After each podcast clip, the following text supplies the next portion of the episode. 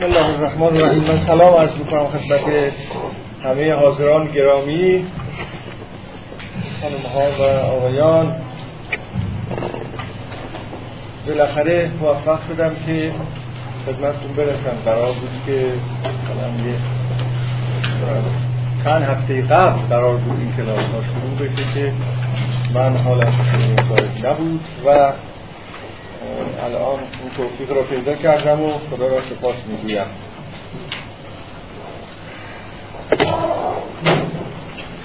ما بحثای پر پیچ و و پر اطرافی در پیش داریم. اینو من قبلا خدمتتون بگم.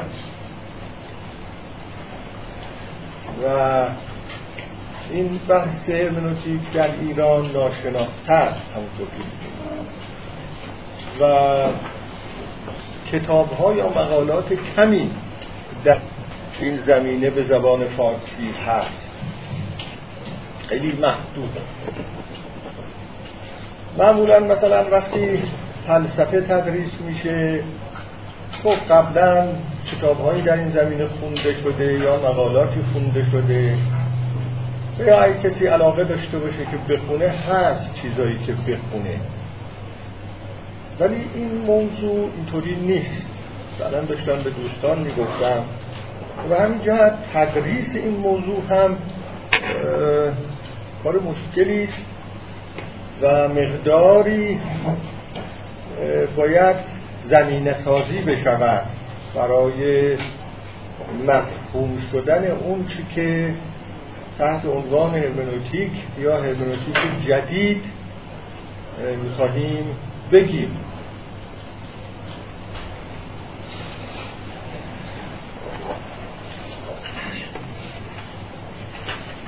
امروز که در خدمتتون هستم مقداری توضیحات باید بدهم. پیش از اون که به خود بحث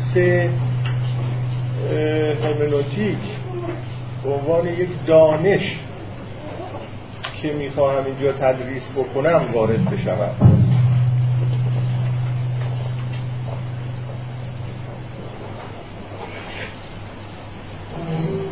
چند تا اصطلاح هست که ما با این چند تا اصطلاح آشنا هستیم. این چند تا اصطلاح به هم مربوط هستند. و بعضی از این اصطلاحات نام یک رشته فلسفی است در واقع.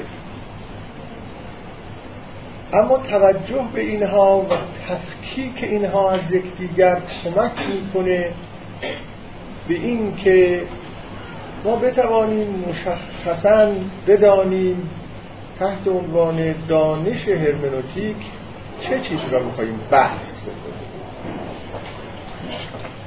اون چند تا عنوان که مرتبط هستند با هم و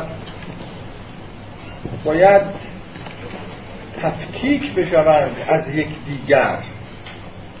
و درباره هر کدام از اونها توضیحاتی جداگانه داده بشود. قبلا اینها هستند که خدمتتون عرض می‌کنم.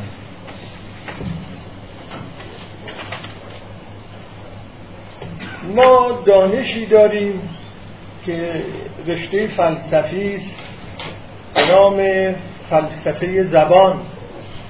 شما در کتاب های فارسی در میان نوشته های فارسی پیدا می کنید مقالاتی را با این نام و همچنین پاره از کتاب ها را به این نام که موضوع اونها فلسفه زبانه. من معرفی معاخذ و منابع را که مطالعه اونها برای شما مفید خواهد بود در جلسه آینده انجام میدم. و هم یک مقدار واژه شناسی را چه مربوط به خود واژه هرمنوتیک و یا بعضی واژه های دیگر اون رو هم موکول می‌کنم به جلسه آینده. اما در این جلسه عمدتا این چند موضوع را می‌خوام از هم تفکیک بکنم. خب رشته داریم به نام فلسفه زبان. رشته داریم به نام معناشناسی.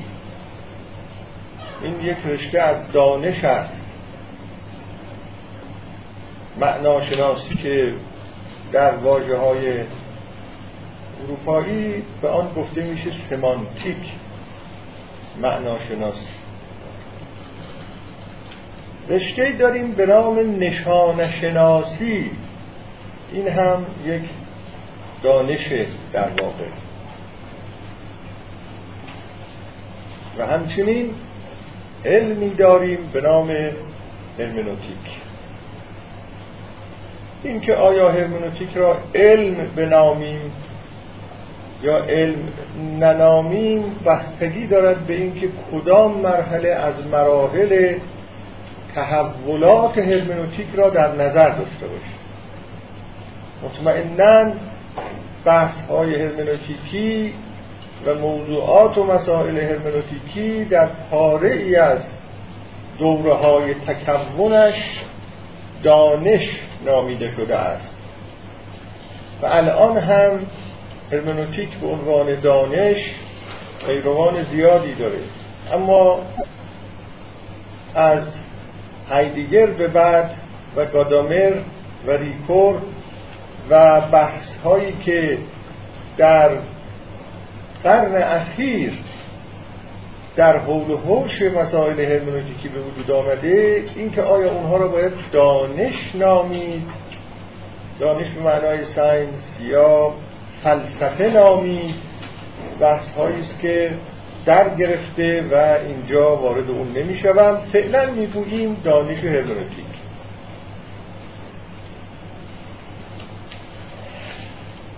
اینها با هم متفاوت است این ها ولی چون بحث های اینها یا به تعبیر دیگر بحث در موضوعات مربوط به این رشته ها گاهی تداخل پیدا می‌کنه مثلا از یک موضوع هم در فلسفه زبان صحبت میشه هم در معناشناسی صحبت میشه هم در هرمنوتیک صحبت میشه و یا از یک موضوع در زبان شنا در معناشناسی صحبت میشه و باز از یک وجهه دیگر مثلا در فلسفه زبان از آن صحبت میشه. تداخل پیش میاد.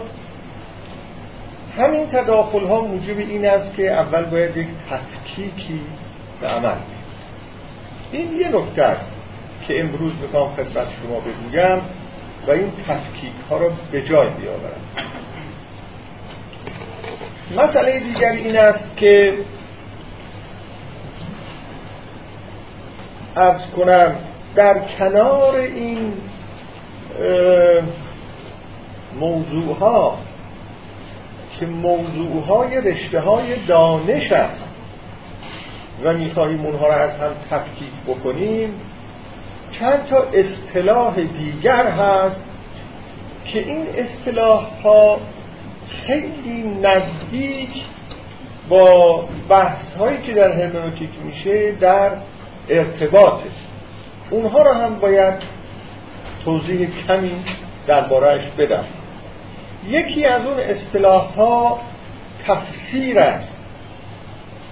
یکی از اون اصطلاح ها فهمیدن است. و یکی از اون اصطلاح ها تفسیر کردن است. ممکن است در ذهن شما بیاد که خب تفسیر همون تفسیر کردن است. نه. این که من این دوتا را از هم تحقیق می‌کنم برای خاطر این است که اون واجه ها و اصطلاحات اصلی که در پیدایش این رشته دانش به وجود آمده اونا به زبان فارسی که نبوده. اون اصطلاحات به زبانهای اروپایی بود. تفکیک هم که به عمل آمده در میان این تعبیرات و گوناگون در اون زبان ها این تفکیک ها به عمل آمده. ما وقتی میخواییم اینها را به فارسی ترجمه بکنیم اون اصطلاحات را دچار مشکل می‌شویم. یکی از مواردی که ترجمه اصطلاحات فلسفی به مشکل جدی برمیخوره در زبان فارسی همین اصطلاحات مربوط به قلمرو هرمنوتیک. واقعا ما دچار مشکل میشیم که در مقابل این فلان واژه مثلا لاتین فلان واژه آلمانی. حالا من آشنا این با زبان آلمانیه. کدامین واژه فارسی رو باید بگیرم بنابراین این که من تفسیر را از تفسیر کردن جدا می کنم به این علت است که دو تا واژه هست که اونها را براتون توضیح خواهم داد. در آلمانی مثلا یک واژه واژه آسلگنه یک واژه دیگر. واژه اینترپریتیرنه یا اینترپریتاسیونه. اگه مسامحتا بخوایم صحبت بکنیم می‌تونیم بگیم که ترجمه فارسی هر دوی اینها میشه تفسیر. اما اگر دقت بکنیم خواهیم دید نه این درست نیست. ظاهرا از آسلگن باید به تفسیر کردن تعبیر بکنیم که یک راهی است که مفسر می رود فعالیتی است که مفسر انجام می دهد و از واژه اینترپریتاسیون نتیجه پیمودن این راه را و اون چی که از رفتن این راه به دست می آید را منظور بکنیم.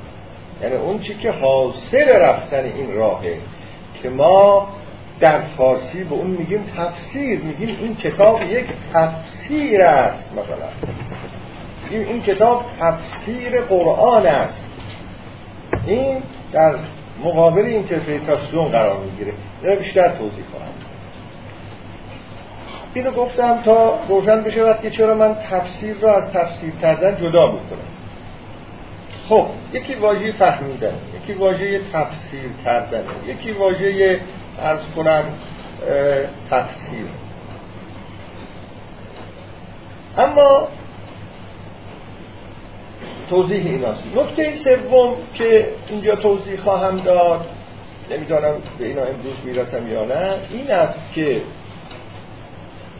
دانش هرمنوتیک را به اعتبارهای مختلف دوربندی کرده اند.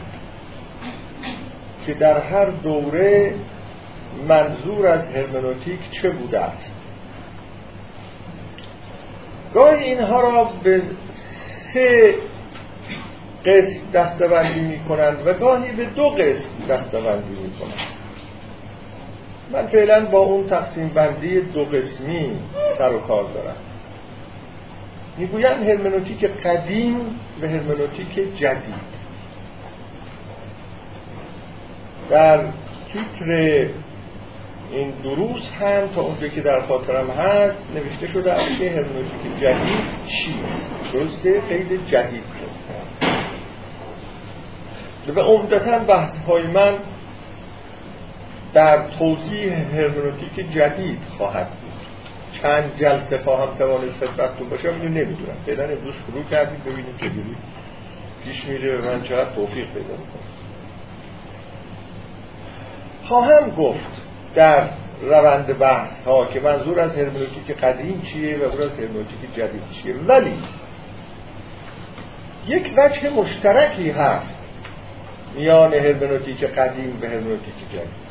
اون این است که هر دوی اینها اگر بخواهیم بگوییم در میان موضوعات گوناگون و مسائل گوناگون که این هرمنوتیک ها به اونها می‌پردازند کدوم موضوع هست که مشترک است؟ اهل تحقیق در هرمنوتیک می‌گویند اون موضوع عبارت است از موضوع فهمیدن. فهمیدن هسته اصلی بحث های هرمنوتیکی بوده. چه در گذشته و چه در خدا با یه تفاوت.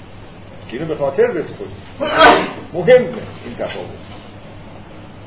در هرمنوتیک قدیم صاحب نظران هرمنوتیک قدیم می‌گفتن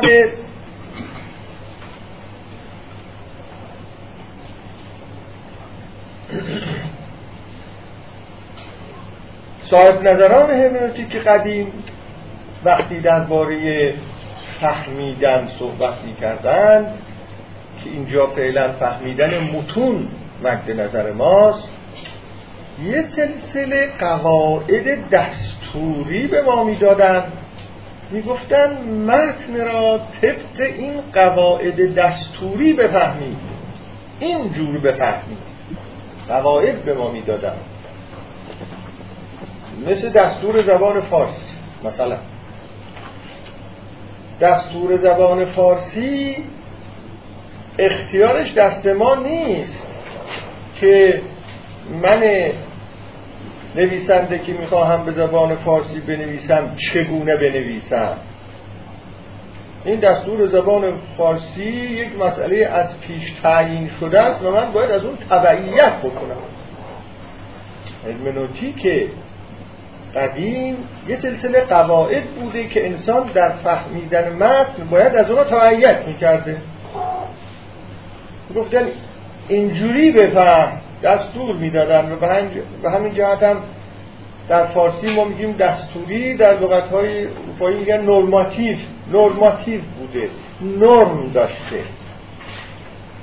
میبایست یاد گرفت اون را. اون نرم ها را و طبق اونها متن را فهمید یا تفسیر. هرمنوتیک جدید از اون موقع به وجود آمده که این فکر کنار گرفته که کسانی می‌دانند متن را با چه قواعدی باید تفسیر کرد و به ما یاد می‌دهند. که شما طبق این قواعد تفسیر کنید. این فکر کنار بحث عقلانی جای اون رو گرفته است. اگر می‌خواهید بفرمایید بحث فلسفی جای اون رو گرفته است. و اون بحث فلسفی این است که متن را چگونه می‌توان فهمید؟ یا به تعبیر دیگر فهمیدن متن چیست؟ خب فهمیدن متن چیست؟ با بحث فلسفی معلوم می شود قواعد نداره که. طور نیست که کسانی خبر دارن از اون قواعد و بعد بیان به ما یاد میدن.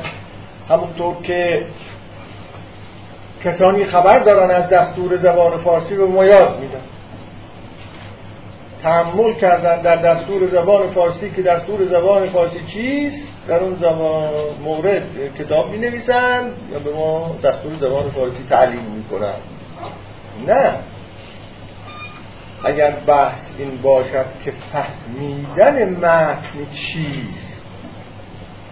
یا به تعبیر دیگر اگر سوال این باشد که فهمیدن چگونه اتفاق میافتد؟ حالا تعبیرهای گوناگون انجام شده است. گفتن. فهمیدن چیست؟ یا فهمیدن چگونه اتفاق میافتد؟ یا حتی چگونه باید اتفاق بیفتد به معنایی که تبعیت می‌کنه از چگونه اتفاق میفتد نه به معنای باید در اون دستور اولی در صورت ما باید بحث فلسفی مواجه هستیم. یعنی باید بشینیم فکر کنیم ببینیم چگونه اتفاق میفته یک فیلسوف باید بنشیند فکر کند دیگه من به شما میگم این اینجوری اتفاق میفته اینجوری اتفاق میفته اینجوری اتفاق میفته بعد من می‌تونم در مقابلش بگم نه اونجا اشتباه کردی اونجا اشتباه کردی اونجا اشتباه کردی اینجوری اتفاق نمیفته یه جور دیگه اتفاق میفته در واقع او درباره مکانیزم اتفاق افتادن فهم تحلیل خودش رو به من میگه و من می‌تونم نقد کنم. بگم نه آقا اونطوری اتفاق نمیفته اینجوری اتفاق میفته فهمیدم. اما در دستور زبان فارسی کسی به ما بخواد دستور زبان فارسی تعلیم بکنه که دیگه نمی‌تونیم این حرفا رو که دستور زبان فارسی چیز مشخصیه دیگه. حد اکثر می شود در اونجا به یک معلم دستور زبان فارسی گفت که نه آقا اونجا شما فلان مطلب رو اشتباهی گفته اید. دستور آن است که من می‌گویم. نه آن است که شما می‌گویید. در فلان موضوع مربوط به گرامر زبان فارسی. حالا توضیح بیشترش خواهد آمد که یعنی چه فهمیدن چگونه اتفاق میفته. ذهنهای ماها با این مسئله فهمیدن آشنان نیست. توضیح خواهم داد. ما کم اتفاق افتاده که اصلا این فکری بکنیم. که فهمیدن یعنی چه فکر نکردیم در این که فهمیدن یعنی چه ممکنه ما فلسفه های زیادی هم خونده باشیم اما اینکه فهمیدن چیه؟ فکر نمی کنیم نکردیم. و همینجا ارز می‌کنم که این موضوع در میان ما خیلی غریب ناشناخته است. اما در دنیای امروز خیلی موضوع مهم نیستیم. چون این فهمیدن تنها حالا بیشتر توضیح فهمیدن میاد تنها احساس به این نداره که متون رو چگونه می‌فهمیم. به ارتباطات انسان ها سرایت داره همدیگر را چگونه می‌فهمیم. اعمال همدیگر را چگونه می‌فهمیم. رفتار همدیگر را چگونه می‌فهمیم؟ همین همینوتیکه خواهد اومد. گرچه ما فقط درباره همینوتیک متن بحث خواهیم کرد. خب مسئله قدیم و جدید. هرمنوتیک جدید و هرمنوتیک قدیم در اصل و اساس مهمترین موضوعی که با اون سر کار دارن مسئله فهمیدنه منتها اون با فهمیدن اینجوری مواجهه می‌کنه که قواعد فهمیدن را می‌خواد یاد من شما بده. اما هرمنوتیک جدید بحث فلسفی در میاندازه درباره اینکه فهمیدن چیست.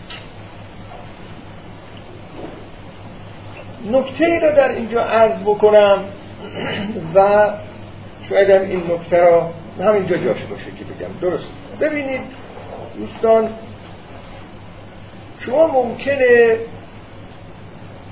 اگر الان دنبال کنید که به زبان فارسی در ارتباط با هرمنوتیک چه مقالاتی هست چه کتابایی هست و اینا رو بررسی کنید که خیلی خیلی محدوده ممکنه به چند تا اصطلاح بر بخورید که می نویسن این اصطلاحات ترجمه فلان واجه های انگلیسی یا مثلا آلمانی است. بستگی داره به این که کتاب رو از چه زبانی ترجمه کرده باشه.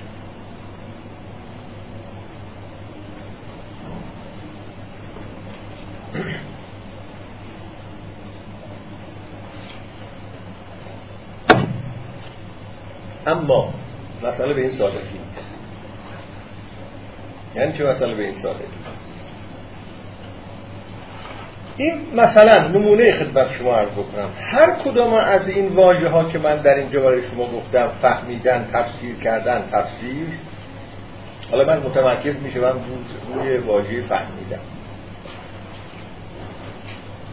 کتابی را من به عنوان نمونه می‌خوام نوع کار این محقق را در این کتاب برای شما توضیح بدم. ببینید این بحث ها چه دامنه های گسترده ای داره.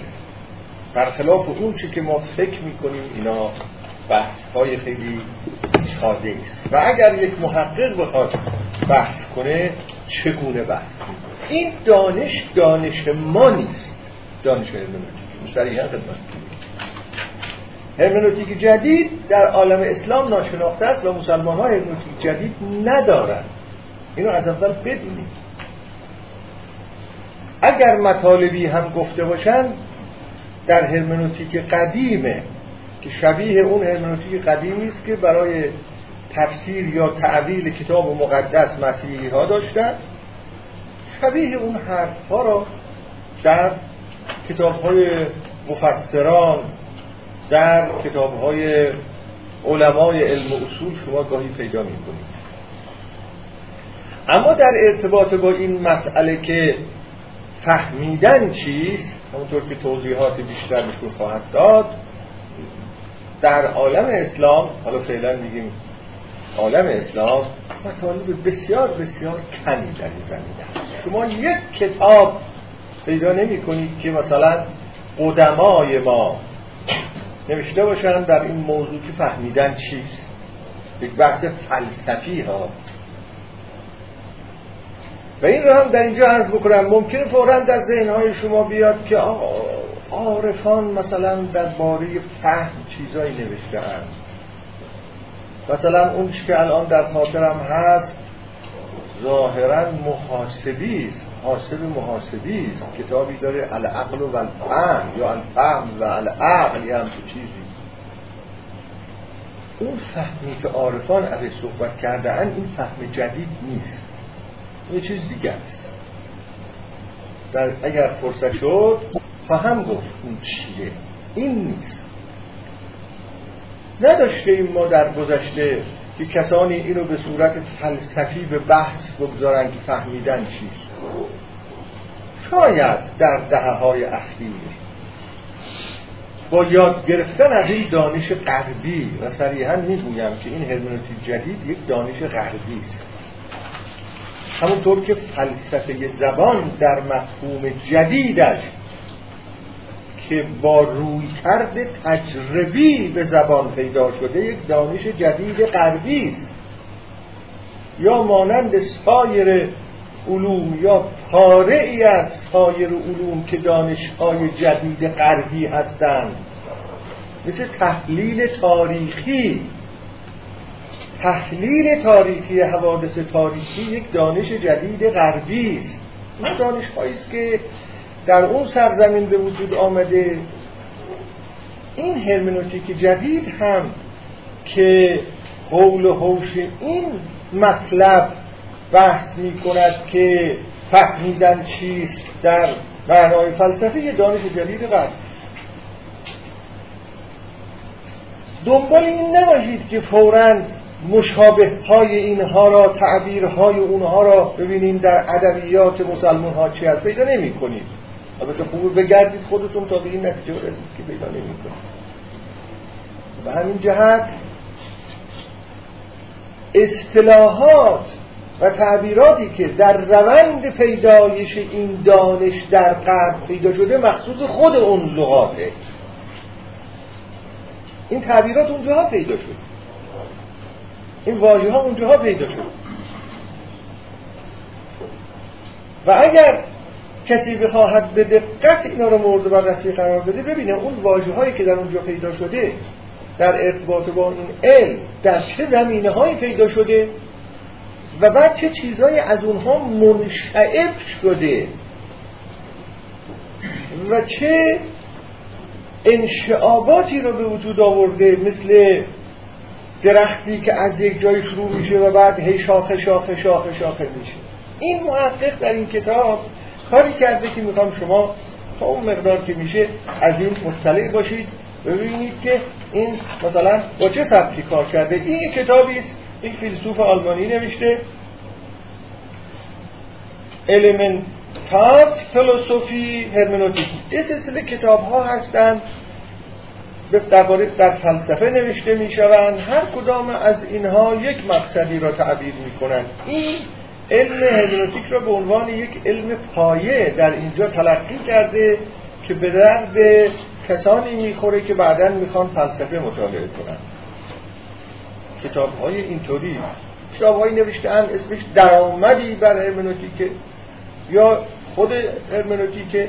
این سلسله کتاب ها درباره هر دانش فلسفی یه سلسله کتاب هایی که در حد علم پایه است نوشته شده در این سری. این کتابی است که در حد علم پایه نوشته شده درباره هرمنوتیک. نویسندش هم آقایی است به نام یکی از دیمر.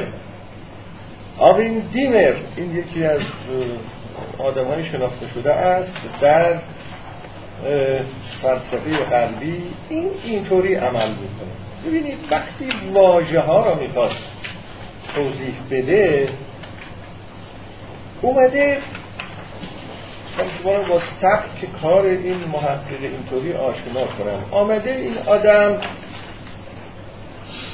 واژه فهمیدن را برداشته. ریشه یونانی را یعنی تعبیر یونانی این واژه را آورده. این تعبیر این واژه در یونان اول چی بوده؟ اینا از یونان شروع میشه. بعد می‌گوید که در زبان یونانی از این واژه چه مشتقاتی پیدا شده است؟ و این مشتقات چگونه پیدا شده است؟ و هر کدوم از اینها در دوره پیدایش و اشتقاق چه معنایی داده است؟ اینو در زبان یونانی بحث بعد در همین مسئله را معادل این را معادل واژه فهمیدن را در زبان آلمانی بحث میگه این در زبان آلمانی که تعبیرش فرشتهنه کی پیدا شده؟ آیا دقیقا همون چیزی که یونانی ها ازش در نظر داشتن یا نه؟ و بعد اشتقاقات این چیه؟ چه واجه های دیگری به صورت خانوادگی در زبان آلمانی با این واژه فهمیدن در ارتباط هستند؟ و اون چی که از واژه فهمیدن در این زبان به دست میاد تا چه اندازه در اون لغاتی که هم خانواده هستند با این واژه نفوذ کرده؟ در کدام مقطع تاریخی اون چیزی که در آغاز از واژه فهمیدن یا همون فرشتهن در زبان آلمانی فهمیده می شده در کدام زمان تاریخی تغییراتی در معنای این واژه فهمیدن پیدا شده؟ و چگونه اون تغییرات معنایی خود موجب به وجود آمدن واجه های جدیدی شده؟ بعد همین مسئله را در زبان انگلیسی بررسی می‌کنه بعد همین مسئله را در زبان ایتالیایی بررسی آیا اون چیزی که در زبان ایتالیایی مثلا خواستن با اون این رو بیان بکنن که فهمیدن اون چیزی که از فهمیدن حالا ما در فارسی جز فهمیدن چیزی نداریم به به همه اینا اطلاع می‌کنیم فهمیدن. اون چیزی که واژه فهمیدن را میرسون همون را میرسون که در زبان یونانی ازش فهمیده میشون و بعد در زبان ایتالیایی چه اشتقاقاتی از این پیدا شد؟ تحول معنایی این لغت را در طول تاریخ به زبان ایتالیایی. نه تنها تحول معنایی خود واژه فهمیدن را تحول های معنایی که در واجه های هم خانواده با اینا پیدا شده که کسی اگر بخواد بفهمه که در زبان ایتالیایی از فهمیدن در طول تاریخ زبان ایتالیایی چه چیزایی پیدا شده باید تحولات خود این واژه و تحولات واژه های هم خانواده همه را ببینه. حالا ساده اندیشی ما را شما مقایسه کنیم با این نوع تحقیق. و به همین جهت است شما اگر یک فیلسوف ایتالیایی را وقتی می‌بینین درباره هرمنوتیک یه چیزی می‌نویسه یه جور می‌نویسه. یک انگلیسی زبان را می‌بینید می‌نویسه یه جور می‌نویسه. یک آلمانی زبان یه جور می‌نویسه. یک یونانی زبان یه جور می‌نویسه. چون همه اینها وامدار این مفاهیم این مفاهیم متحولند. در طول تاریخ اگر شما همین کار را در چهار زبان گفتم ظاهرا اینجا انجام داده انگلیسی و ایتالیایی و آلمانی و یونانی و ارز کنم فرانسوی. فرانسوی. ببینید احاطه پیدا کردن به این مسئله که بحث های فلسفی باره داستان فهمیدن چه بوده؟ چگونه شروع شده و چه مراحلی را طی کرده و عاقبت نظرهای دانشمندان هرمنوتیک درباره مسائل و موضوعات مربوط به هرمنوتیک چیه احاطه پیدا کردن به اینها چه اخبار مشکل چقدر گسترده است این بحث؟ و به همین جهت من به شما توصیه می‌کنم مبادا یک کتاب به فارسی یا حتی ترجمه یک کتاب به فارسی را در هرمنوتیک بخونید و خیال فرمایید که آگاه شدید از این که هرمنوتیک چی. طوری نیست. فرق نمی‌کنه از این طرف هم این طوره ها یه کسی ممکنه بگه من مشاعر ملا صدرا را ترجمه انگلیسیش رو خوندم مثلا یه غربی بگه. دیگه فهمیدم ملا صدرا چی میگه. کسی بخواد ببینه که ملا صدرا چی میگه باید کلام اسلامی را بدونه فلسفه مشاع را بدونه فلسفه اشراق را بدونه. اگه بخواد به صورت مضبوط بتواند بگوید فهمیدم ملا را چه می‌گوید. مثلا درباره ابن سینا همینطور است. اینطوری نیست. ما خیلی کم اطلاعات داریم. بنابراین اون چی هم که من در این جلسات خدمت شما عرض بکنم یه ای خواهد بود. از اون بحث های بسیار وسیعی که در این زمینه شده تو اصلا دانش دانش ما نیست. این هرمنوتیک جدید دانش ما نیست. و اونجا خیلی گسترده روی اینها بحث شده. من خواهم توانست یک اطلاعات کلی به شما بدهم. خیلی کوشش بکنم. مثلا اینقدر خواهد بود که این اطلاعات کلی را یه خود شسته رفته بتوانم به شما بگویم دیگه مثلا.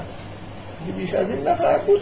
اما بدانید که ممکن است همه اون چی که من می‌گویم درباره دونه دونه اونا نقدایی وجود داشته چون مکتب های هرمنوتیکی خیلی متفاوتن. آدم خیلی معروفی مثل گادامر یه مکتب هرمنوتیکی داره. اما نقدای فراوانی بر او وارد اینطوری نیست که چون این آقای, آقای گادامره دیگه مثلا دیگه مقدس است دیگه دیگه دیگه هرچه گفته حجت دیگه. اینجوری نیست در بحث های اکادمیکی دنیای امروز که های دیگه خیلی حرفا زده خیلی نقدها شده. ارز کنم به حضورتون دیگران بتیش همینطور هیرش همینطور حالا اونایی که به اصلاح اون کل گنده های بحث های هرمنوتیکی هستن ماخر همینطور. بنابراین ممکن است مطالبی که اینجا از من بشنوید در یک کتابی شما نقدی بر یک مطلبی که بنده عرض می‌کنم بخوانید اونجا رد کرده باشند که نخیر ببینید این همون مطلب را داره رد می‌کنه که فلان کس می‌کنه من از حالا دارم بهتون اعلام می‌کنم. ممکنه همه این مطالب را شما نقدی براش می‌کنن که یک دید داره در این مطالب و یکی از نواقص طرح این بحث های جدید در ایران همین است که اینا یه خورده با وچگیری های سیاسی محدود میشه متاسفانه. و از اون حالت دانشی و بحث های دقیق دانشی بیرون میره و فورا حالت عیبگیری پیش میاد. اب ببین فلان کسی که فلان چیزی نوشته این نقد داره. پس هیچی. خبر خلا. همش باطل شد. این نیست قضیه. این از این تفکر خیلی محدود ماست که متاسفانه دچارش شده. خب و اما اینکه این تفکیک این چند تا مسئله از هم. ببینید ما یک دانشی داریم خدمتتون گفتم فلسفه زبان. فلسفه زبان یه سلسله موضوعات مشترک خودش را داره که در همه کتاب هایی که درباره فلسفه زبان می نویسند کم و بیش به این موضوعات می کم و بیش. البته ما می توانیم بگوییم که فلسفه زبان هم و جدید داره. فلسفه در فلسفه زبان فلسفه های زبان قدیم.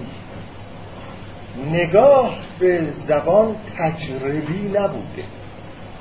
ولی در فلسفه های جدید زبان به زبان منظورم زبان انسانی است اینجا نگاه تجربی می تازه خود این تعبیر زبان که من در اینجا عرض می‌کنم تصور نبرمایید که حالا ما می‌دانیم همین زبان که میگیم یعنی چی؟ زبان خود این واژه زبان که اگر واژه های خارجی رو بگیم حالا من واژه آلمانیش رو میگم چون من همه مطالعاتم در متون آلمانیه. من از متون آلمانی مطالعاتم سیراب میشه به شما درس میگم و این رو هم به شما دارم عرض می‌کنم. اگر کسی که تحصیلاتش مثلا در کشورهای آنگلوساکسون بوده باشه در کشورهایی که فلسفه تحلیلی در اونجا رایج بوده باشه و بیاد برای شما تدریس هرمنوتیک بکنه اون تدریس با تدریس من متفاوت خواهد. چون اون ذهنش اشراق شده است از فلسفه تحلیلی و مفاهیم فلسفه تحلیلی. من تحت تاثیر در فلسفه های غربی تحت تاثیر فلسفه قاره‌ای هستم یعنی اون فلسفه ای که بیشتر از آنچه که به تحلیل الفاظ بپردازه دنبال معناست. معنا چیه؟ بنابراین من به گونه دیگر به شما تدریس می‌کنم. نه اینکه اگر فرصت کنم به گفته های فلاسفه تحلیلی اشاره نخواهم کرد. اونا اشاره خواهم کرد. اما خواستگاه من و حرکت من از این زاویه است. اینا نکته های مهم نیست که شما باید بهش توجه کنید کتاب هایی هم که نوشته شده همینطوره. کتاب هایی که درباره هرمنوتیک نوشته شده بستگی داره به اینکه ذهن اون شخصی که این کتاب را می نویسه در درجه اول از کدامین فلسفه اشراق شده و چه مفاهیمی بیشتر در ذهن او جایگیره و به طرز تفکر و طرز نوشتن او جهت میده. اونجا هم همینطوره. گرچه در یک فاز به اصطلاح بالاتر و در یک مرحله بالاتر امروز عده عقیدهشون این است که تفاوت بنیادین. تفاوت بنیادین بین روش های فلاسفه تحلیلی و روش های فلاسفه قارهی از قبیل هایدگر و گادامر و ریپور و حسرل و اینا. تفاوت های بنیادین یواشیاش داره این تفاوت های بنیادین خیلی خیلی کم میشه. و تعبیرشون این است که فلاسفه تحلیلی حالا اون چی در زبان و متونه. فلاسفه تحلیلی شکل را تحلیل می‌کنن که حالا این متنی که با, با اون مواجهیم شکلش رو چگونه تحلیل کنیم؟ فلاسفه قاردهی میگن خیلی خوب حالا شکلش رو تحلیل کردیم مسئله تمام نمیشه. تازه ما مواجه می‌شویم با معنا و ما هم اینو بحث می‌کنیم که معنا چیه؟ و اینها رو مکمل هم به حساب میآورند. و این دعوایی که در ایران به صورت مصنوعی رو انداخته شده بین فلاسفه تحلیلی و فلاسفه اگزیستانسیال یا اگزیستانسیالیست مقدار زیادی بود سیاسی داره در دانشگاه های دنیا چنین خبر اینا رو مکمل هم امروز تلقی می‌کنن. میگن آقا تو شکل رو تحلیل کن. اما وقتی شکل رو تحلیل کردیم مسئله تمام نمیشه. یه گام دیگری هست ما اون گام دیگر رو داریم. خب بنابراین این فلسفه زبان هم همینطوره قدیم داره جدید داره. در فلسفه زبانهای قدیم نگاه به زبان انسانی زبان وقتی می‌گوییم چند معنا ازش می‌تونه مراد باشه یه وقت زبان انسانی می‌گوییم یعنی سیستم زبان انسانی. به عنوان یک سیستم به زبان انسان نگاه می‌کنیم میگیم زبان فارسی. یعنی یک سیستم. سیستم. میگیم زبان انگلیسی زبان عربی. یک سیستمی که یه ساختاری برای خودش داره. این میگیم زبان فارسی یا زبان عربی. یه وقت می‌گوییم زبان. زبان انسانی ولی منظورمون فعالیت سخن گفتن انسانه. این با اون اولی متفاوته. زبان به عنوان یه فعالیت وقتی میگیم زبان انسانی یعنی زبان فعالیت خاصی که در عالم انسان ظاهر شده به نام زبان. این اکت نه سیستم اون یه بحثایی داره برای خودش این یه بحثایی دیگه داره برای خودش. در کتاب های فلسفه زبان اونایی که جدید هست و زبان را به صورت یک بحث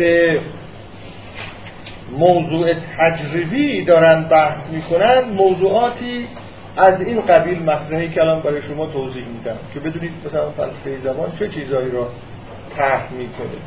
اینم که میگم روی کرده اینها به زبان انسانی یک روی کرده تجربیه یعنی نگاه می‌کنن به این معنا به صورت تجربی می‌بینن در عالم انسان پدیده وجود داره یا پدیداری وجود داره به نام زبان.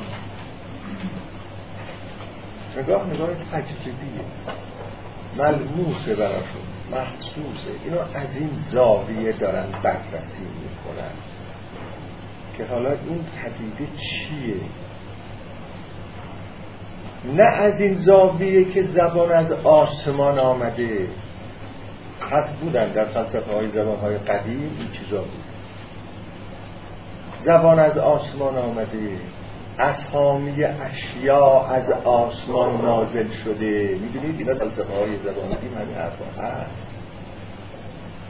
اون مثال یا اشیای وجود خارجی دارن و اسامی اشیا مثلا وقتی من می‌گویم آب آب وجود خارجی وجود لفظی اون آب است که وجود خارجی داره. این وجود لفظی اونه.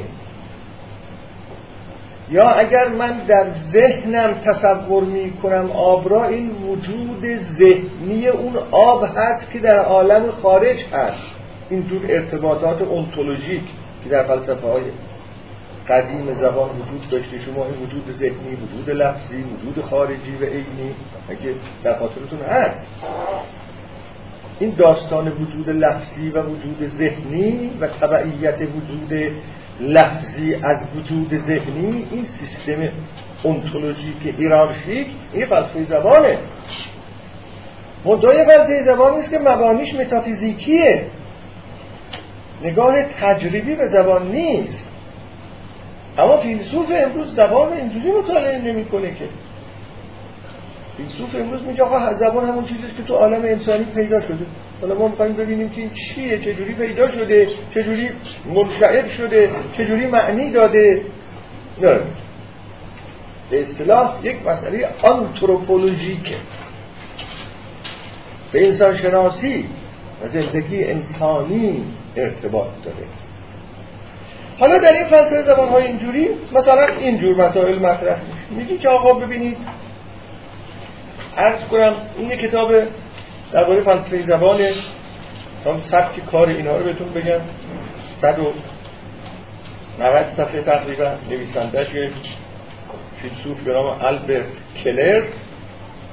این در سال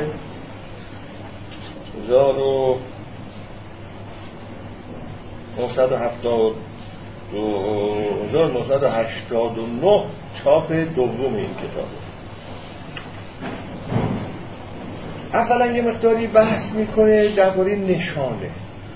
که نشانه چیه؟ حالا به اون دوباره باید بپردازم. چون اینها زبان را نشانه می‌کنن دلالت زبان را زبان انسانی بر معانی را از نوع دلالت نشانه ها بر معانی نشانه ها می‌دانند یک مقداری بحث می‌کنی که اصلا نشانه یعنی چی؟ تعبیر آلمانی نشانه سایشن هست نشانه یعنی چی؟ برای تعمل فرمودی نشانه یعنی چی؟ که دانش نشانه شناسی از همینجا به وجود آمده خب این ما می‌بینیم که جایی که مثلا پرچم ایران را زده اند این یه نشانه است ایران را نشون میده یک کشور را نشون میده خب اما اینا تعمل فلسفی کرده که نشانه یک مدلولی داره یعنی چه؟ شما علوم ما ببینید که علما آدم های فیلسوف کار ما رو مشکل می‌کنن کارشون اصلا همین. فلسفه باقی یعنی همین. یعنی آدم رو از راحتی و آرامش اینو بیرون بردن و مسائلی رو که آدم خیال می‌کنه که خیلی ساده است داره پیچیده کرد. دیدم یکی از آیون در نقد یکی از مطالبان نشون فلانی پیچیده می‌کنه مثلا خب داریم می‌فهمیم دیگه قرآن رو می‌خونیم می‌فهمیم دیگه دیگه این حرفا چی؟ اصلا بحثای فلسفی همین.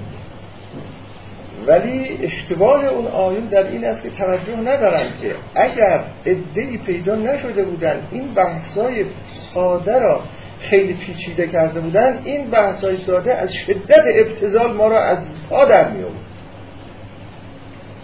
چنان ما را دچار روزمرگی می‌کرد که ما از پادر میادیم این که ما با همین ساده انگاری های زندگیمون سر می‌کنیم و از پادر نمیم برای اون پس و پشت ذهنمون هست که همین زندگی ساده باطن هایی بود. یه چیزایی به یه جاهای مرد یه معناهایی داره یه حقیقت هایی داره. اگه این تصورات در پس و پشت ذهن ما نبود که آخه آدم می‌گفت هی بخور بخواب بخور بخواب بخور بخواب. از حالت ابتزال واقعا آدم خفه می‌شد همون چیزی که امروز ازش تبدیل میشه به معنای زیستن معنای زندگی تمام مسائلی که به معنای زیستن و معنای زندگی در ارتباط هست در واقع یک چکیده است از اون دشوار کردن هایی که عده‌ای در طول تاریخ برای انسان درست کردن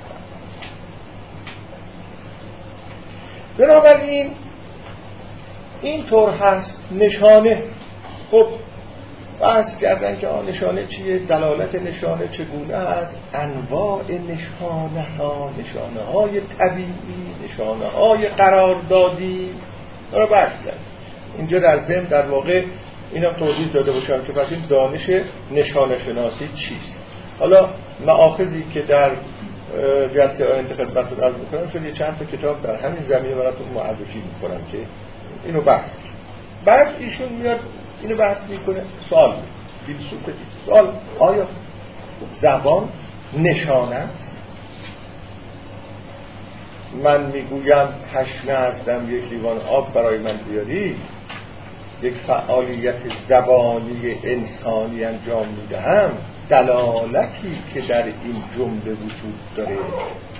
بالاخره این جمله دلالت داره دیگه. یک لیوان آب برای من بیارم این دلالت از سنف دلالت نشانه بر مدلول نشانه است. آیا این آب واژه آب یک نشانه است برای این چیزی که اینجا هست؟ آیا زبان از صرف نشانه است؟ یا نه از صرف نشانه نیست یه چیز دیگه است. اگه نشانه هست نشانه طبیعی است یا یک نشانه قراردادی است.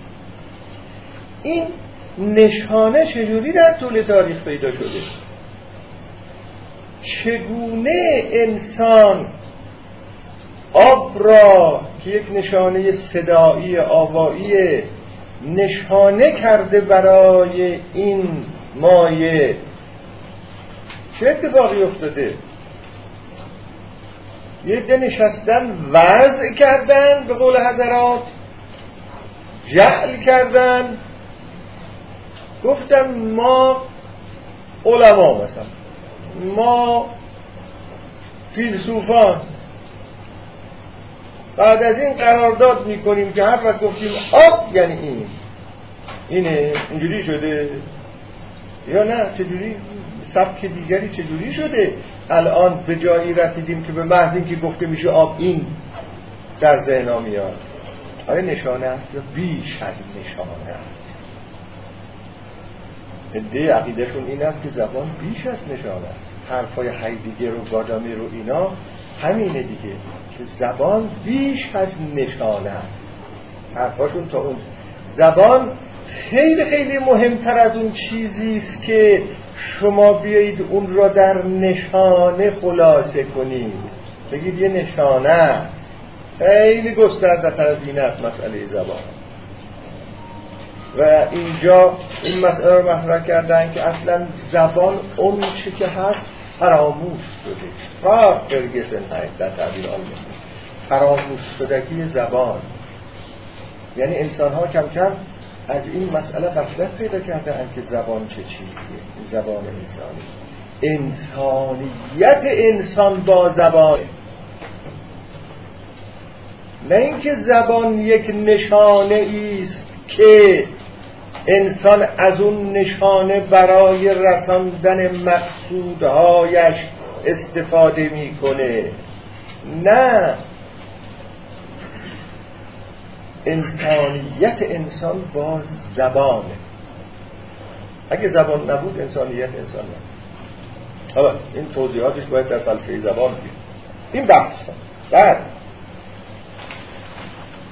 بحث دیگری هست بر این که معنای واجه های زبانی چیه؟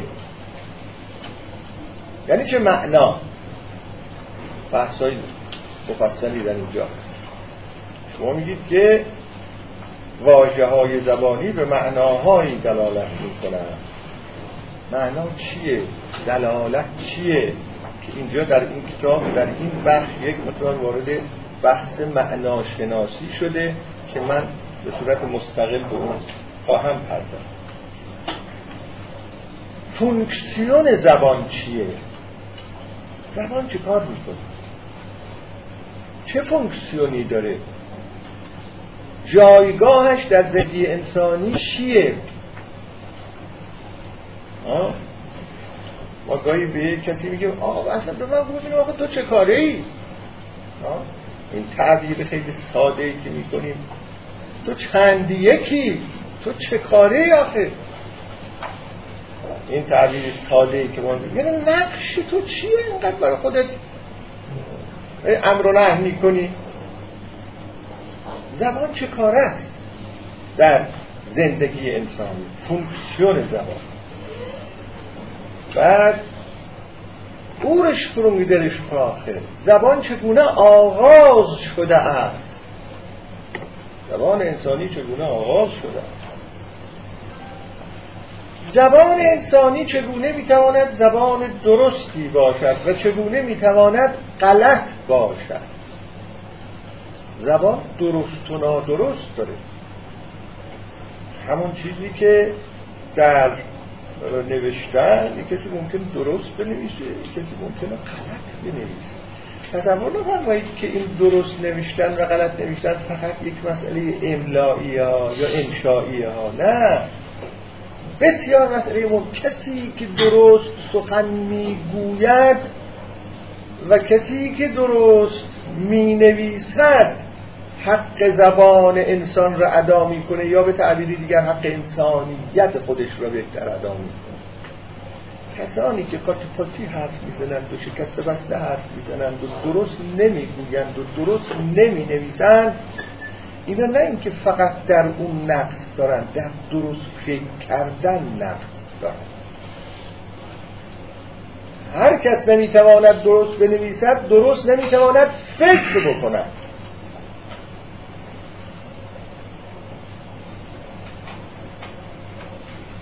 بعد آیا زبان مخصوص انسانه یا حیوانات هم زبون دارن. این بحث فلسفه زبان کامپیوتر زبان داره الان. این بحث شده الان داره بحث میشه. کامپیوتر زبان داره.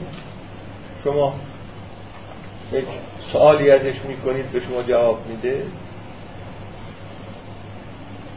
نظم زبان. اینا همش تیترایی است که من از اینجا براتون میگم. نظم زبان. نظم زبان چیه؟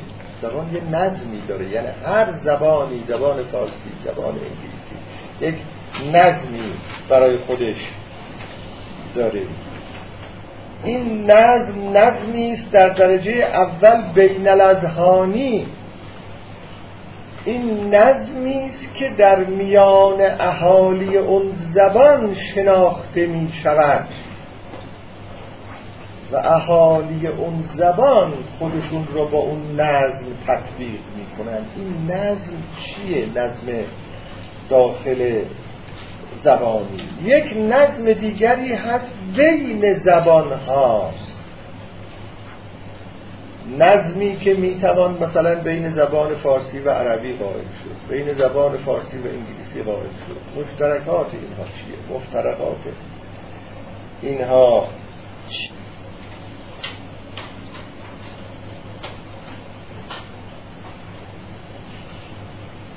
در زبان چه چیز مهمه؟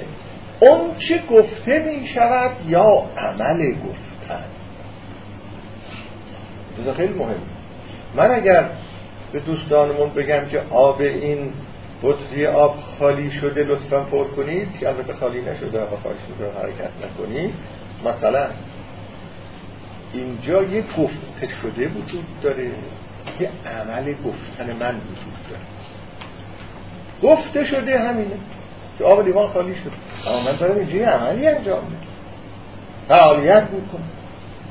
کدوم یکی از اینا مهمه. کدوم یکی از اینا مهمه؟ این بحث بسیار بسیار جالبی را به وجود آورده که منتهی شده به حرفهای ویتکنشتین و آستین و اونا.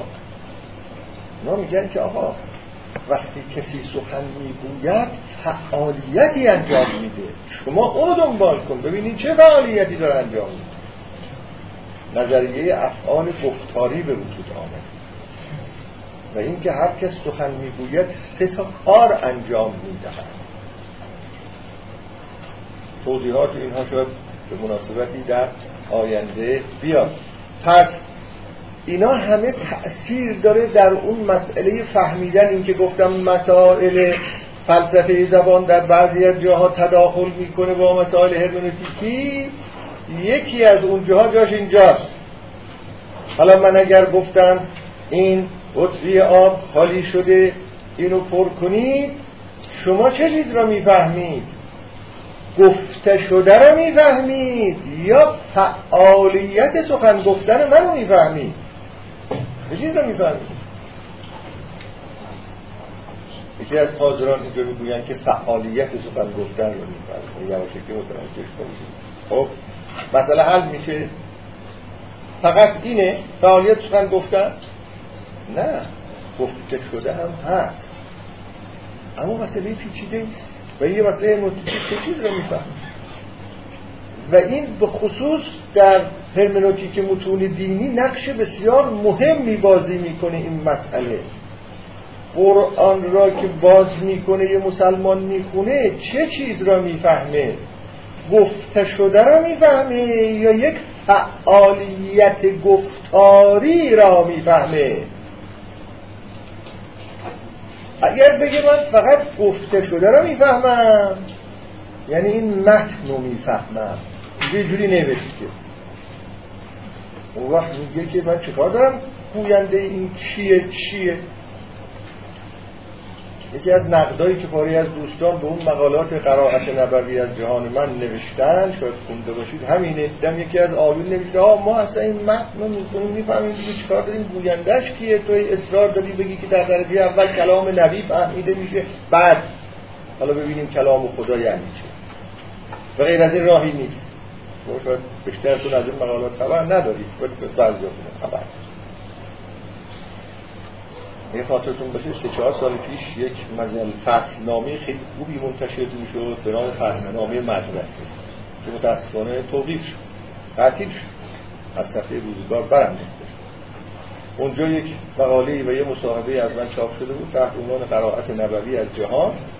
اونجا همین حرفا مطرح شده بود که قرآن را که ما می‌خوانیم اینو چگونه می‌فهمیم؟ یه بحث هرمنوتیکی مطرح شده بود. نه اینکه وحی چیه که بعد یه کردن. که فلانی بخواد بگه وحی چیه؟ درباره حقیقت وحی صحبت اصلا بحث من این نبود. بحث من این بود که متن را به عنوان یک متن چگونه می‌تونیم بفهمیم؟ یعنی بحث هرمنوتیکی بوده در واقع؟ که الان همین روزها باز مقاله شماره دوازده از قرائت نبوی از جهان در اینترنت گذاشته میشه. اونو ملاحظه بفرمایید. باز من اونجا تاکید کردم که بحث من از عرب هرمنوتیکی بود؟ بحث. من این نبود که حقیقت وحی چیه باتی باتی کردن دوستان این بحث رو با خب اونجا نقش بازی می‌کنید که آدم چه چیز را می‌فهمد کسی را که با او سخن می‌گوید یا می‌فهمد یه نوشته ای را که جلوی چشمشه و میشه این یه بحث بسیار مهم. در فهم متون دینی خیلی کمک می‌کنه. اگر قرار باشه بگیم که آدم یک گفتنی را می‌فهمد یک گوینده ای را می‌فهمد یک گفتاری را می‌فهمد اون وقت جایی این سوال است که این گوینده کیه وقتی وارد این بحث شدید این گوینده کیه؟ خیلی عواقب داره.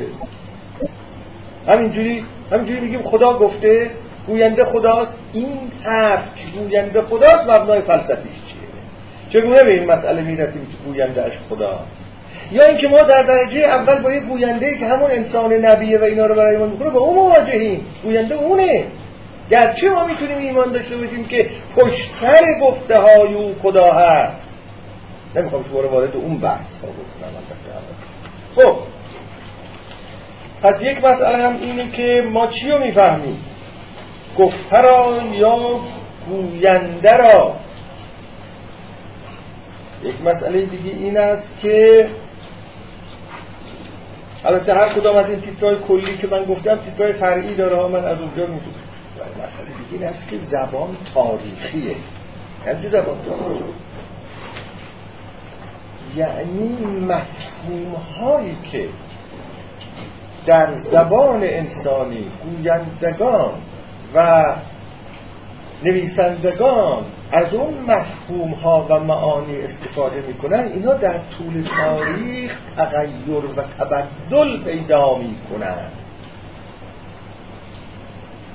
که یکی از همینا همون واژه فهمیدن بود که واژه فهمیدن همیشه یه جور فهمیده نشده. خود واژه فهمیدن همیشه یه جور فهمیده نشده. این شکل مختلف فهمیده شده. تحول پیدا می‌کنه. زبان تاریخی معناش شما یک متنی را از هزار سال قبل از 500 سال قبل داشته باشید. الان بخونید. ممکنه اون چیزی که الان با اون چیزهایی که تو ذهن من و شماست از این می‌فهمیم کاملا متفاوت باشه با اون چیزهایی که 500 سال پیش هنگام نوشتن این مرد در ذهن اون نویسنده و یا ذهن اون خواننده ها بوده. یعنی از اون واژه کلی یه چیز دیگه میفهمیدن اصلا. ما الان از اون واژه چیز دیگه می‌فهمیم. خب اگه بخوایم اهل دقت باشیم ببینیم اون موقع چی میفهمیدن از این واژه؟ اون رو به حساب اونا بذاریم. بیشتر از اون بگیم. به حساب اونا بذاریم که یکم این مسئله است. که زبان تاریخ. یک مسئله دیگه که خیلی مهمه این است که ما سه تا مسئله داریم. واقعیت شناخت و زبان. ارتباط اینا با هم چی؟ ارتباط اینها با یعنی چه خلاصه اگر بخواهم بکنم این است که آیا ما می‌تونیم بدون زبان فکر بکنیم؟ آیا می‌توانیم بدون زبان شناخت پیدا کنیم از اشیاء خارجی؟ و یا به تعبیر ساده تر آیا ما مثلا آب را می‌شناسیم؟ بعد بهش میگیم این آبه یا اینکه اگر این واژه و مفهومی, مفهومی را که از آب در ذهن ما هست اگه اینو نداشته باشیم اصلا نمی‌تونیم شناختی پیدا بکنیم. شما از این جلسه که داشتیم برید یه قدری در این باره فکر کنید که اصلا بدون زبان می‌تونید فکر کنید. این زبانی که ما میگیم این زبان حتما به معنای اینکه صدا داشته باشه نیست. آدم گاهی حدیث نفس می‌کنه. زبان بی صدا هم داریم ما. خب فکر کنید ببینید که میشه یه جوری فکر بکنید هیچ واجهی توش نباشه. امتحان کنید. هیچ واجهی توش نباشه. فکر هم بی واجه با. نمیشه بی واجه با فکر این حقیقت است که تا مدت ها قبل مفهوم نبود این حرف. یعنی مورد توجه جدی قرار نگرفته بود. اما ما هر کاری بکنیم یه واجه هایی هست. به اون واژه ها فکر می‌کنیم. اون واژه ها ما را حالا یا آرام می‌کنن در درونمون یا پدرمون رو در میارن دانشمندان گفتن انسان همواره در معرض حجوم یک سلسله مفاهیمه. واقعا همینه گریز نه انسان از مفاهیم گریز نداره یعنی از خودش گریز نداره در واقع. به همین جهت هست که روان شناس ها روان ها انسان شناس ها هنوز نتونستن به یک مشکل پاسخ بدن و اون این است که خود چیست؟ حالا این داستان خود چیست را من در اون جلسه که در روز یک بار در کتابخانه حسینی ارشاد برگزار میشه تحت عنوان معنای زندگی در پنج دین بزرگ دنیا. رسیده این به هندویسم که از خود می‌خواد حرف بزنه. خود چیست؟ خود. ما خیلی راحت میگیم که خودم خودم خودم. از اینجایی که تشریف بردید رو فکر بکنیم این منظورتون از خود چیه؟ هی میگیم آخه خودم دیگه. اینجوری خواهد شد.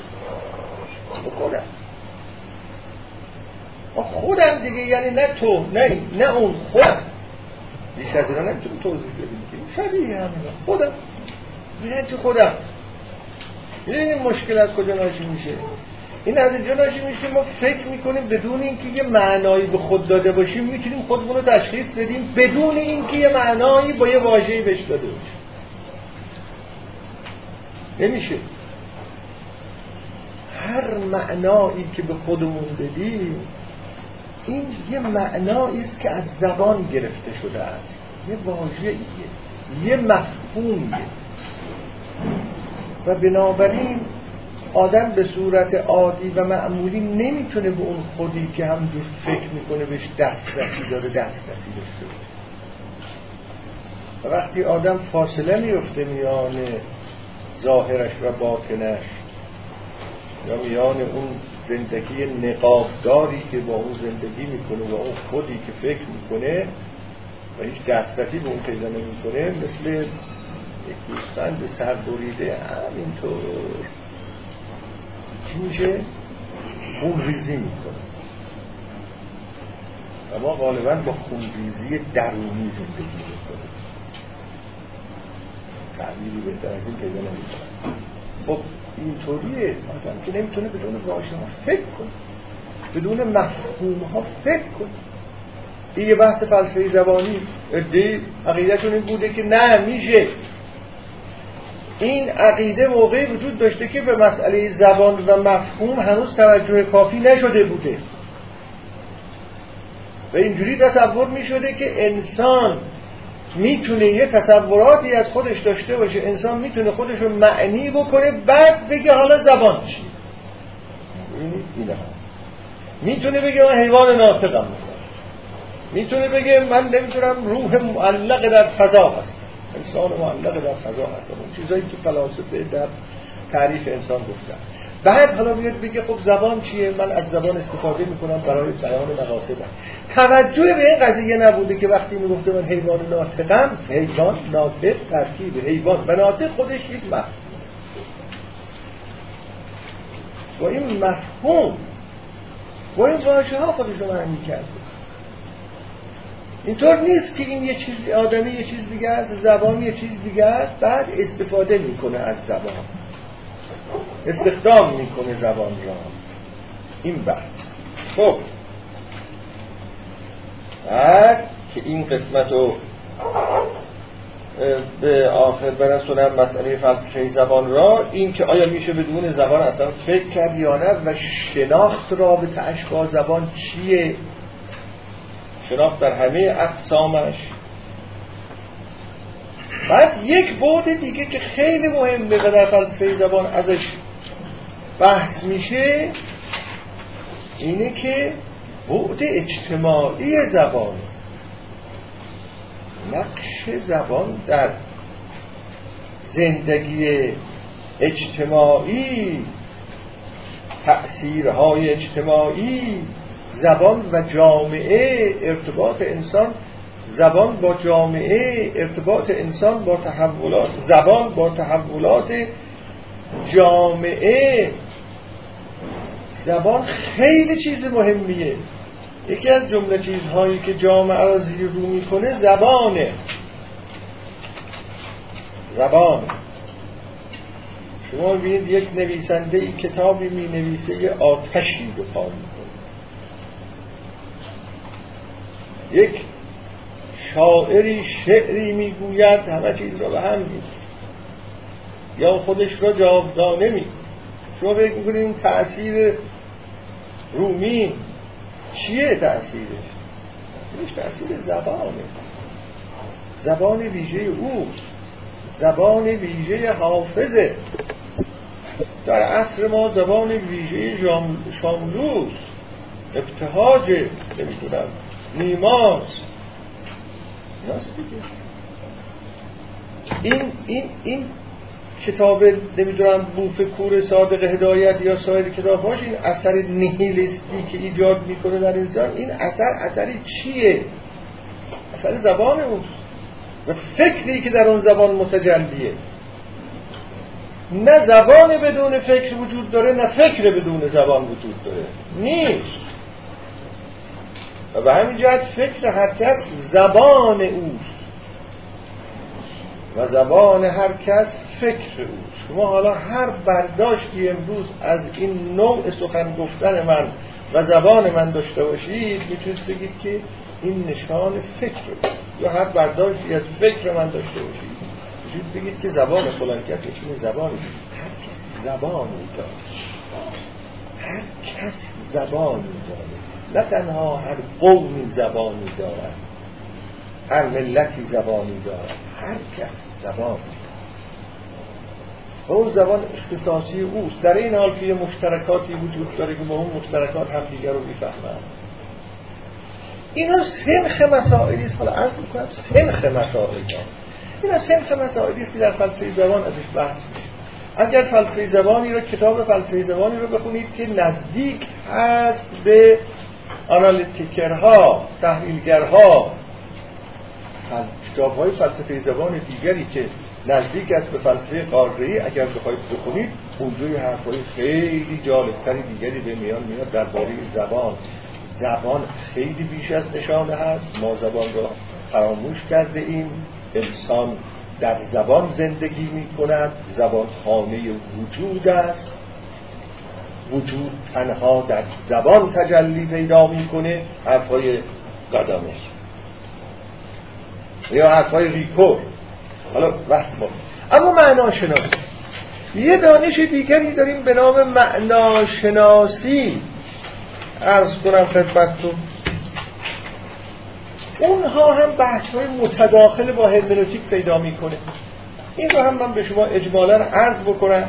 ببینید مثلا این یک کتابی است در معناشناسی درآمدی بر معنی شناسی کوروش صفحی این آقای دکتر خورشید صفوی خدمات زیادی کرده به مسئله زبان. linguistic در linguistic در ایران چه با نوشته هاش چه با کتابی که ترجمه کرده از سوسور و او را معرفی کرده در ایران زبانشناسی عمومی سوسور اینها هم ببینید این صرف مسائل را مطرح می‌کنند معنی چیست؟ نه حرفشون بوده. معنی. معنی چیه؟ شما که این جمله معنیش این جمله معناش آنه. این دو صفحه این معنی را میده. فلان مطلب فلان معنا را میده. معنی یعنی چی؟ علم معناشناسی به این سوال پاسخ علم معناشناسی تنها اختصاص به زبان نداره. در زبان انسانی هم این مسئله مطرح هست که معنا یعنی چی؟ در واقع یک نوع خاصی از معنی شناسی هست که بهش میگن معنی شناسی زبان شناختی البته یک کتاب دیگری هم در این زمین ها از اونم در مطالعهش مفیده. من الان امروز در صدد معرفی معاخذ نیستم. ترجمه آقای واله معنی شناسی زبان شناختی ترجمه است؟ معنی شناسی زبان شناختی خب ببینید یه چنین مسائلی را اینجا مطرح می‌کنن که مثلا ارز کنم که نامگذاری چیه؟ آیا بین نام ها یک دلالت چیه؟ آیا اینجا که من می‌گویم آب اول اینجوریه این دلالت چجوری اتفاق میفته که آب دلالت می‌کنه بر این اینی که اینجا هست؟ آیا به این شکلی که مستقیما من وقتی میگم آب آب دلالت می‌کنه به این این صدای من دلالت می‌کنه به اینی که اینجا هست؟ یا نه صدای من اول دلالت می‌کنه به یک مفهوم که در ذهن همه هست از آب بعد اون مفهوم ما رو راهنمایی می‌کنه به این شیء خارجی که در اینجا هست. مثلا یک نظر دلالت چیه؟ این دلالت می‌کنه بر اون دلالت می‌کنه بر اون. یکی از بحث های خیلی مهم در سمانتیک همینه که دلالت چیست؟ انواع دلالت را بحث می‌کنه مثلا در این کتاب. دلالت مصداقی هست دلالت مفهومی هست. در چه شرایطی یک دلالت محقق میشه؟ چه شرایطی لازم هست تا دلالت یک جمله بر یک معنایی یا دلالت یک واژه‌ای بر یک معنایی محقق بشه؟ تقابل معنایی چیه؟ تباین معنایی چیه؟ یعنی چه پاره از معناها هستن که مقابل هم هستن. مقابل هم مغایر هم هستن. پاره از معنا هستن مباین هم هستن. شما وقتی می‌خواید نوشته یک کسی را تحویل کنید ممکنه به تقابل معنایی بر بخورید به تباین معنایی بر بخورید مثلا ببینید این آدم از دو تا معنایی که متباین هم هستن استفاده می‌کنه. آره مفهوم نمیشه یا برخورد بکنید به این که از دو تا معنایی که اینا مقابل هم هستن داره استفاده می‌کنه. ارز کنم متن چیه؟ حالا فکر کردید متن؟ متن چیه؟ به چی میگیم متن؟ جمله چیه؟ اینا همه در این معنی شناسی بحث جمله. شما این جمله. است یه جمله. است بعد میفرمایید که این یک متن. تفاوت جمله با متن چیه؟ کی میشه متن؟ کی می‌شود گفت متن؟ انسجام های درونی یک متن چه چیزهایی؟ تا بتوانیم بگوییم یک متن. است ما یک کتاب را باز می‌کنیم جلو چشممون می‌گوییم که متن کتاب را میخوندم. چگونه می‌تونیم به این نتیجه برسیم که آیا مجموعه این کتاب یک متن واحد منسجم را تشکیل میده؟ یا نه مجموعه این کتاب فراهم آمده است از متنهای گوناگون.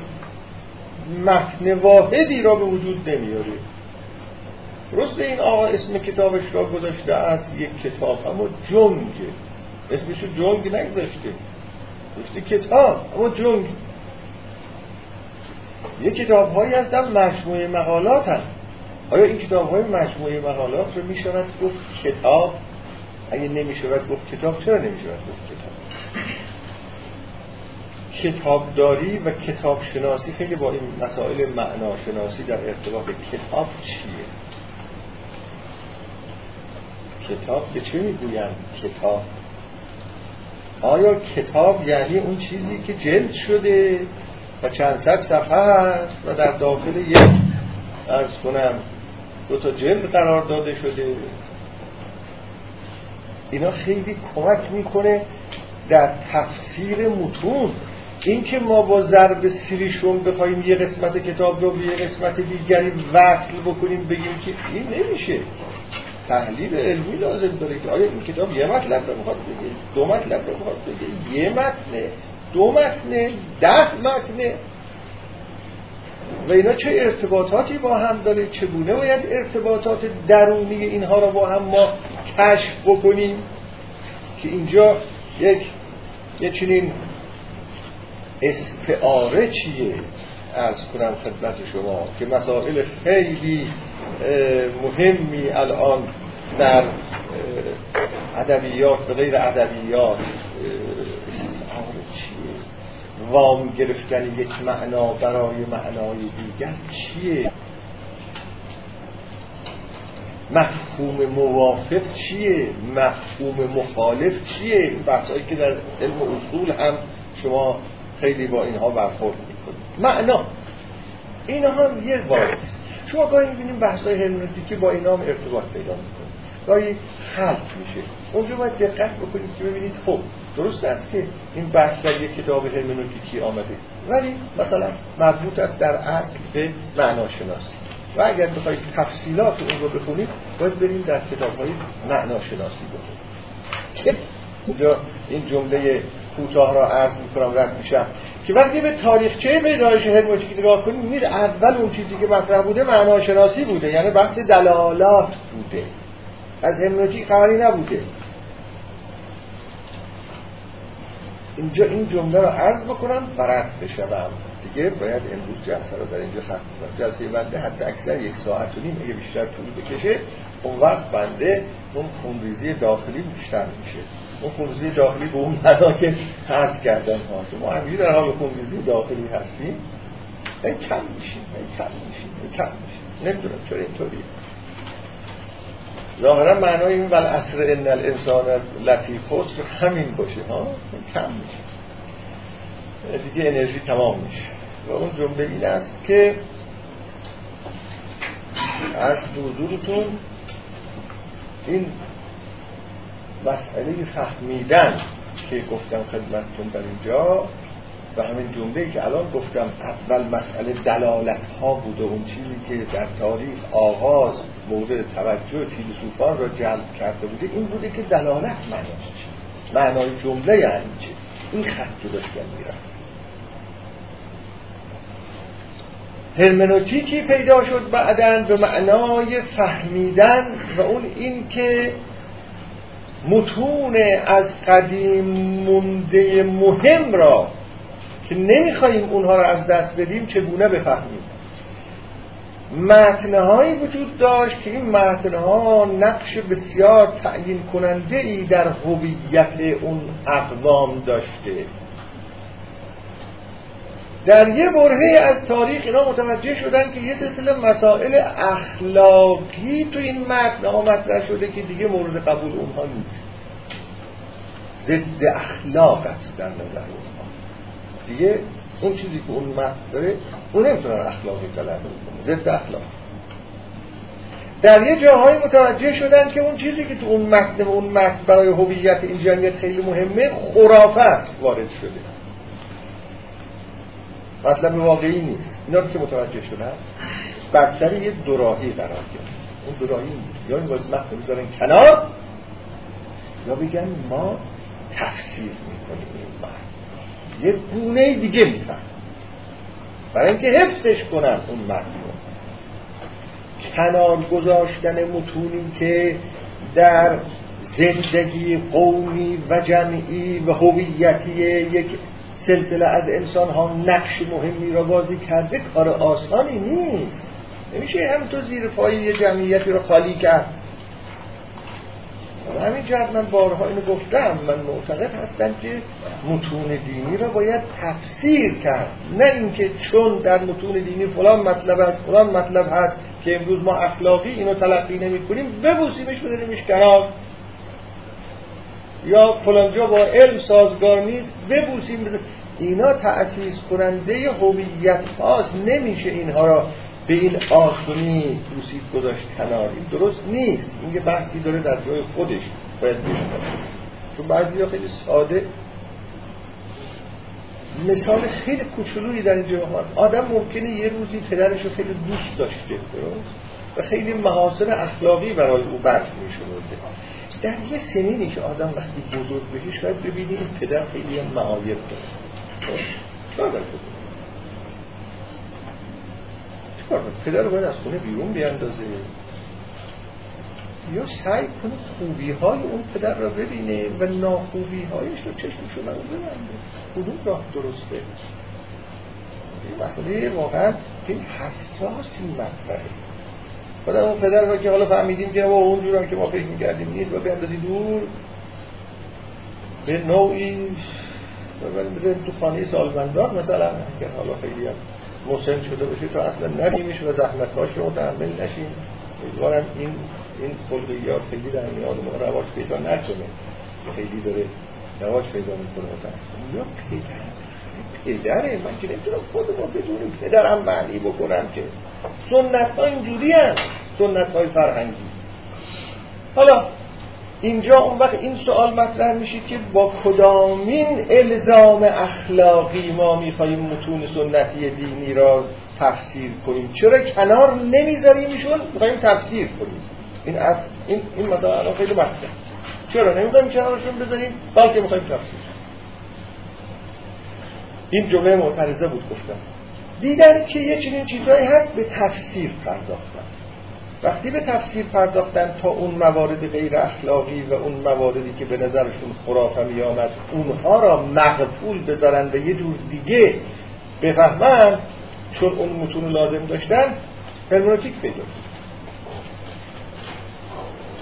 یک سشته دیگر از هرمونوتیک پیدا شد مال تفسیر کتاب مقدس. یهودیان و مسیحیان ناچار بودن به تفسیر کتاب مقدس. تفسیر کردن یه سلسله بحث‌های هرمنوتیکی اونجوری پیدا شد. اما تا تقریبا قرن مثلا این واژه هرمنوتیک خود واژه هرمنوتیک من یادداشت کردم این مسئله عمومیه در قرن 17 هم یک کتابی پیدا شد اسمش گذاشتن هرمنوتیک. اسم اره اولین بار که کتابی اسمش هرمنوتیک گذاشته شد در قرن یا 15 هم یا 16 هم بود که در آلمان کسی کتابی نوشت. بله؟ دانهاور بله. دانهاور یک کتابی نوشت اسمشو گذاشت هرمنوتیک. از اونجا به بعد این واژه خیلی متداول شده هی روش کار کردن و چه کردن. حالا تاریخچه مفصل هرمنوتیک اینجا در این بحث های مطمئن من نمی گنجه تا نوبت رسید به شخصی به نام شلایرماخر شلایر این شلایرماخر تحت تأثیر کانت. چون بعد از کانت. کاری که کانت کرده بود موجب این شد که این یه فکر جدیدی را در باب هرمنوتیک مطرح که ما از اون تعبیر می‌کنیم به هرمنوتیک مرد از اینجا شروع شد تقریبا این هرمونتیک های جدید. حالا کانت چه گفته بود و او چه تأثیری در مخر گذاشت؟ که مخر اون روش هرمنوتیک دستوری و قاعده ای را که هم مفسران کتاب مقدس از اون استفاده می کردن و هم مفسران متون سنتی قدیمی غیر دینی از اون استفاده می‌کردن. راه جدیدی گشود. چه باعث شد و چگونه افکار کانت رو اثر گذاشت؟ این موضوع بعدی است که انشاءالله در آینده به اضافه یک سلسله مسائل دیگه تحقیق خواهم کرد. من در جلسه آینده ارز کنم یه مقداری هم کتاب برای شما معرفی می‌کنم به زبان فارسی اون چیزایی که هست. یه لیستی هم میدم آیا اینجا شاید تکثیر بکنن. کتاب خیلی خوبی است در آخر اون کتاب که به آلمانیه و به انگلیسی هم از اون کتاب یک لیستی داده شده. از مجموعه کتاب هایی که در این باره بسیار مفیده. اون لیست رو تقسیم می‌کنم. اونطور که دوستان گفتم خدمت شما میدم. کسانی که می‌تونن از زبان انگلیسی استفاده بکنن می‌تونن از اونها هم استفاده بکنن. اما بهتون دارم میگم این بحث خیلی بحث پراکنده وسیع الاطرافی است. من سعی می کنم که یک مقدار اینها را تا اون حد که در حوصله این محفل گرامی ما هست کات مهمی را برای شما توضیح بدهم. آیا همونطور که در اون لیست درس و عناوین جزئی درس دیده اید همونطور پیش خواهیم توانست برویم یا یه قدری متفاوت اون رو نمی‌دانم. برای اینکه اون وضعیت و تیک بندی اینا برای چل جلسه تنظیم شده بود. الان اون موقع که به دوستان قول می‌دادم چل جلسه رو قول داده بودم. بعدا متوجه شدم که یه قول بزرگی داده هم شاید من نتونم چل جلسه این بار رو بر دوست بکشم. بنابراین باید اون نکات خیلی مهم را از توی همه اونها انتخاب بکنم و بگم حالا یه چند جلسه پیش بریم تا ببینیم که انشاءالله چجوری قضایا سیر می‌کنه هر چهار جلسه یک بار الله فعلا حالا من برای خودم برای ده جلسه برنامه ریزی کردم. که سعی کنم یه مسائل مهمی را در ده جلسه یا حتی اکثر در دوازده جلسه به شما بگم. هر چهار جلسه یک بار ما می‌تونیم یه نصف جلسه رو اختصاص بدیم به پرسش هایی که در ذهن دوستان هست. من پاسخگوی اونها خواهم بود. چون بالاخره باید یه ذره یه چیزی گفته بشه تا دربارش پرسشی مطرح بشه.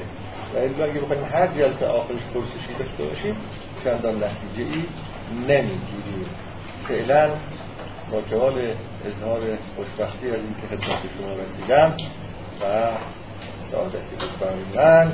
امیدواریم که ادامه این بحث ها در ایران راه هایی را بر تفکرهایی بکشاید که به رفع انجماد و جمود از جامعه ما کمک همتون گفتم خداوند میسپارم تا جلسه خدا نگهدار.